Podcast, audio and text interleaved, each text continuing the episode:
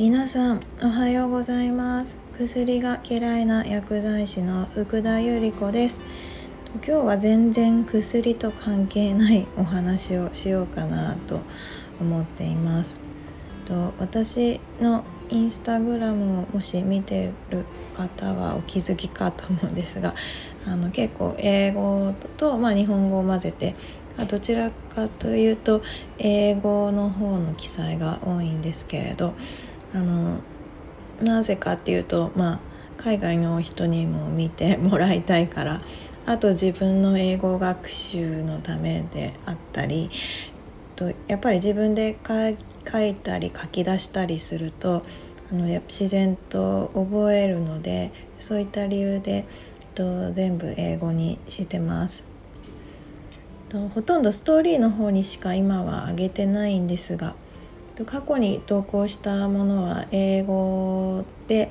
書いてました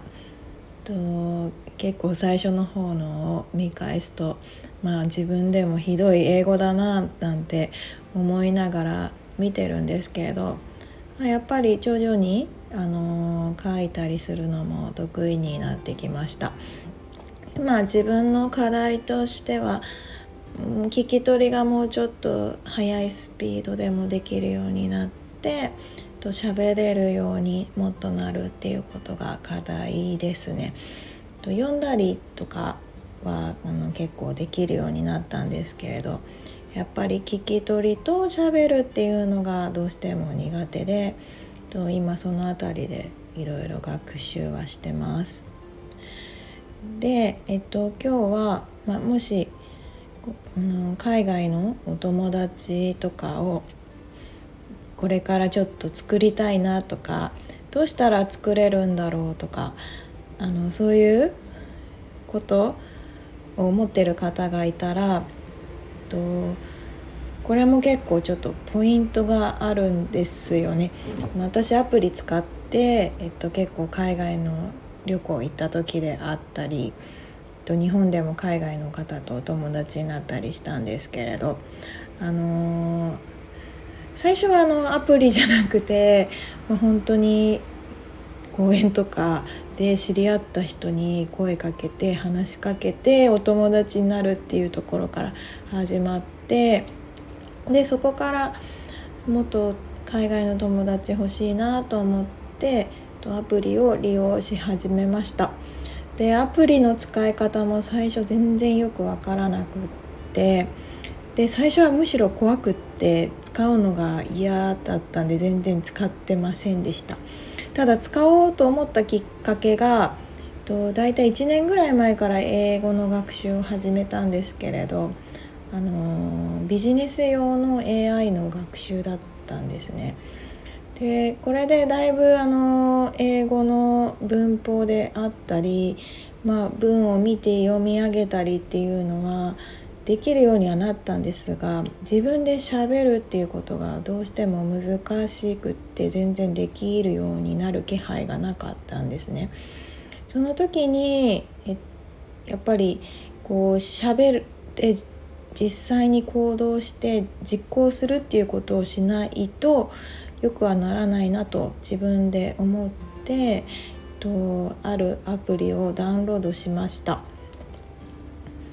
あのそれそこから今とだいぶ喋れるようにはなったし英語もだいぶできるようになってきたんじゃないかなでお友達もそれがきっかけで結構できるようになったので あの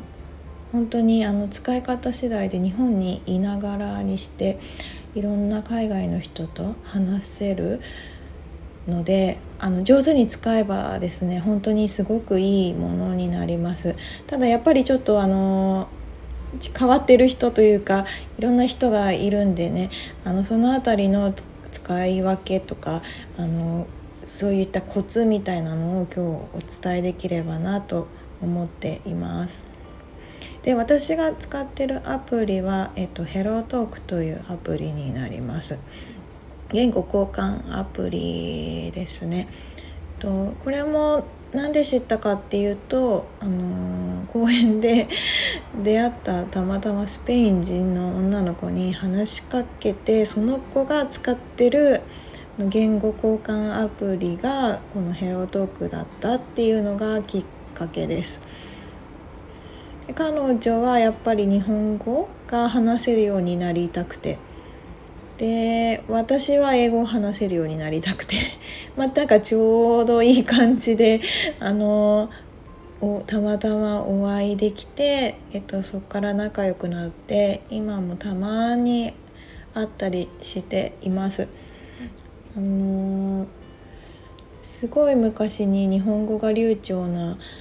海外の人とお話ししたんですけれどすっごい面白かったんですよその人が話すこと。でそっから私その頃は英語全然喋れなくて3年ぐらいの前23年前の話ですけれどでそこからもっと英語喋れるようになったらもっといろんな意見の人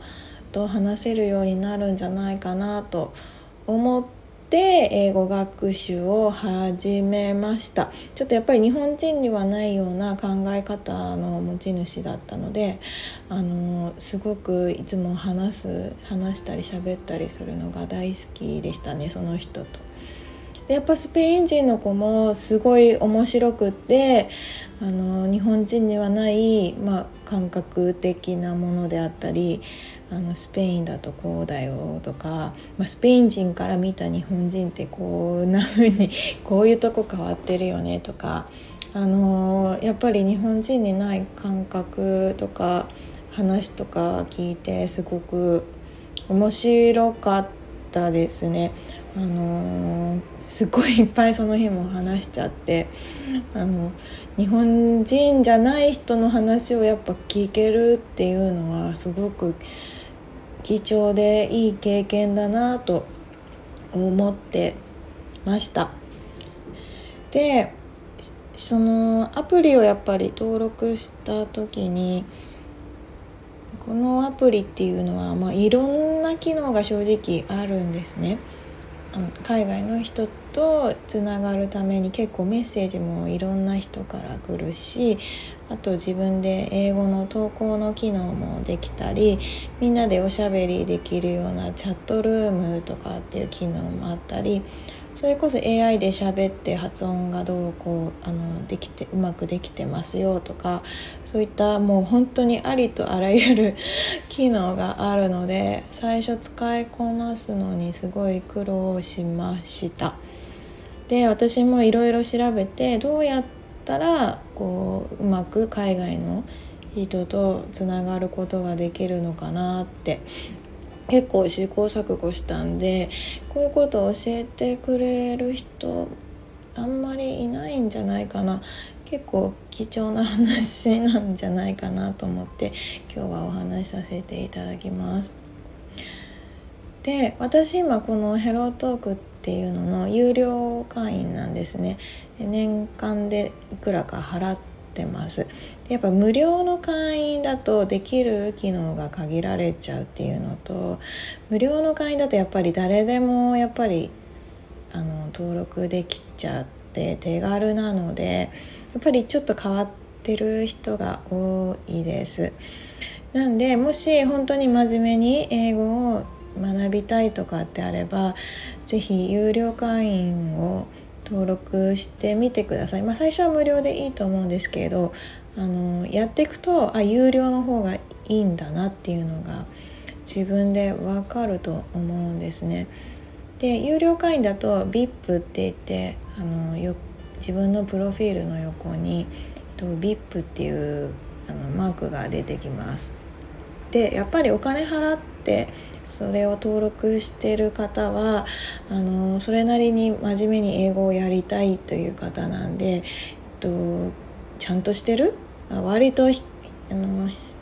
しっかりしてるというかあのきちんと英語学習の意欲があって登録されてる方なのであのすごく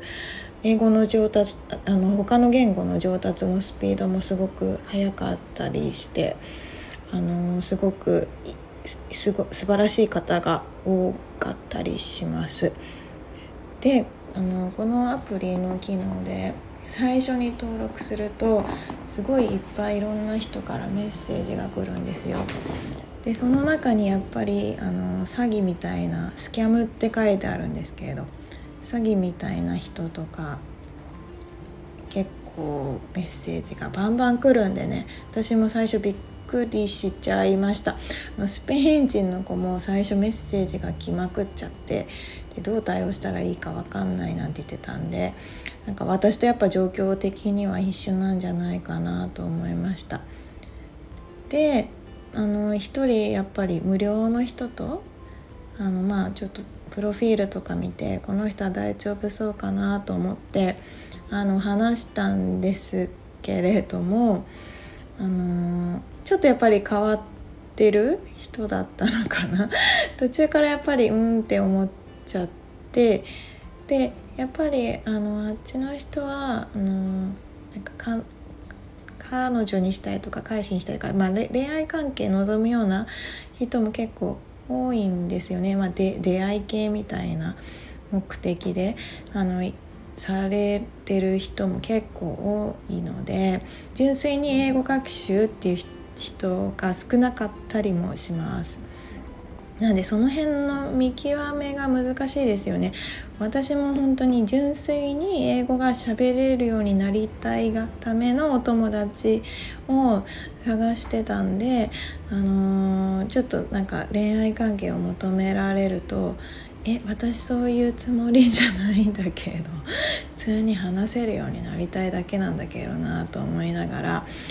あもう普通に話せるようになれるようなそのお友達を作るためには、まあ、プロフィールでどういうことを書けばいいかっていうのも、えっと、そこで学びました。えっともし本当に真剣に英語学習をしたいのであればプロフィールのところに、まあ、恋愛関係望みませんとかノーロマンスとかって書くとあのあんまりそういう人はからメッセージは来ないかなまあ来たりもするんですけれどあのちゃんとそこでアピールしとくことであんまり変な人からメッセージは来なくなります。でメッセージが聞いてもあのやっぱりちょっとその方のプロフィールであったりあとあのそのプロフィールのところに「コレクト」って書いてあってとその違う言語の訂正をしてをどれだけしてるかっていうのも見れたりするんですね。でその訂正がの頻度がやっぱり多い人はそれなりに真面目にあの言語学習をされている方なのでその辺りもぜひ見てくださいあのコレクトってとこがゼロっていうとやっぱりうんって感じになっちゃいますあと投稿内容ですねあの自分で日記的な感じで投稿ができるんですけれど、まあ、その内容があんまりにもちょっと稚拙だったり、あのー、内容が薄っぺらいもの の人はやっぱりあんまりおすすめではないかなと思いました。と有料会員になるとあのすごくいい機能としてはあのじたと私は今回あの海外2カ所スリランカとアメリカ行ったんですけれどあのその国でのどの地域でどれだけの人がこのアプリ使ってますよっていうのがあの分かるんですよ。すごくないですか？なんで私スリランカ行こうとした時にはスリランカの方でえっと日本人の方を見つけたんですよ。そこに住んでるコロンボかなんかで。で一応フォローしてみたらその方からご連絡をいただいて結構お世話になった感じです。あのスリランカ事情をいっぱい知ってらっしゃったんで。でまああのフォローした後に私スリランカもうすぐ行くんですみたいな投稿をしたことによって、まあ、その人あんまりその人有料会員じゃなかったかもしれないんですけれどそのえスリランカ行くんですかみたいな感じでとメッセージをくれてそれから仲良くなりました。あと日本に住んでらっしゃるスリランカの方もあ一人でスリランカ行くの珍しいねみたいな感じで連絡くれてその方とも結構仲良くなりましたね。でアメリカも行くっていうのも自分でこうやっぱ投稿したらと結構そのアメリカのロサンゼルスに住んでる人でフォローした人からメッセージいただいてでその方と実際に1人はお会いしましたでテキサス州に行く時にもテキサスで会えたらいいねなんて言ってた人にご連絡したら、まあ、テキサスめちゃくちゃ広かったんでその人はあまりにも遠すぎちゃって私が行くところと全然あのちもうちょっと全然離れてその人もテキサスでそんとこあるのぐらいのレベルの ところだったんで結局会津じまい直接会津じまいだったんですけれどとその人とは普通にロサンゼルスであのオンラインで話しました。で結果日本に帰ってきてもこの間話したりしましたね。あのすごく面白い方であの 日本はまだ聞いたことなくて。で日本にいつか来たいから今日本語の勉強してますなんて言って結構いっぱい話しちゃいました。でこの昨日あのこの方はあのチャットルームで私もこの機能はまだちょっと使いこなせてないんですけれどあのチャットルームっていうのがあってもう本当に海外の人とたくさんいっぱい話せるような機能もあります。普通に聞いてるだけでも OK で自分で参加してえっと喋ったりっていうこともできます。結構常にいろんなところでやってるのであの面白いですよ。日本だとね日本語しか飛び交わないけど これつけると自分も参加できて英語で会話できたり、まあ、日本語を学んでる人とは日本語交えて話せたりとかであの本当に勉強になります。これももうちょっとね使いこなせるようになったらまたどういうふうにやればいいのかなんてお話できたらいいななんて思ってるんですけれどあともう一つあの普通にまあそういうのがやっぱり人を返すんで苦手だっていう人はあの AI で発音とかチェックしてくれるようなの機能で文章を読んでやるっていうのもあのレベル分けでされててあのすごく面白いです。これも結構私最初の方利用しました。ただやっぱり AI だとね人を返さないんでねちょっとつまんなくなっちゃったりはします。やっぱり本当の人を返すことによっていろんなお話聞けたりしますから。でこのメッセージ交換もあのその場で翻訳ができたりあのボイスの録音で送れたりとかあとまたちょっと私英語を上達させるためにあの翻訳機能は Google の翻訳も使ったりするんですけどやっぱりちょっとあの誤字脱字とかが不正確であったり微妙な違いがあったりするのでと AI チェッカーっていう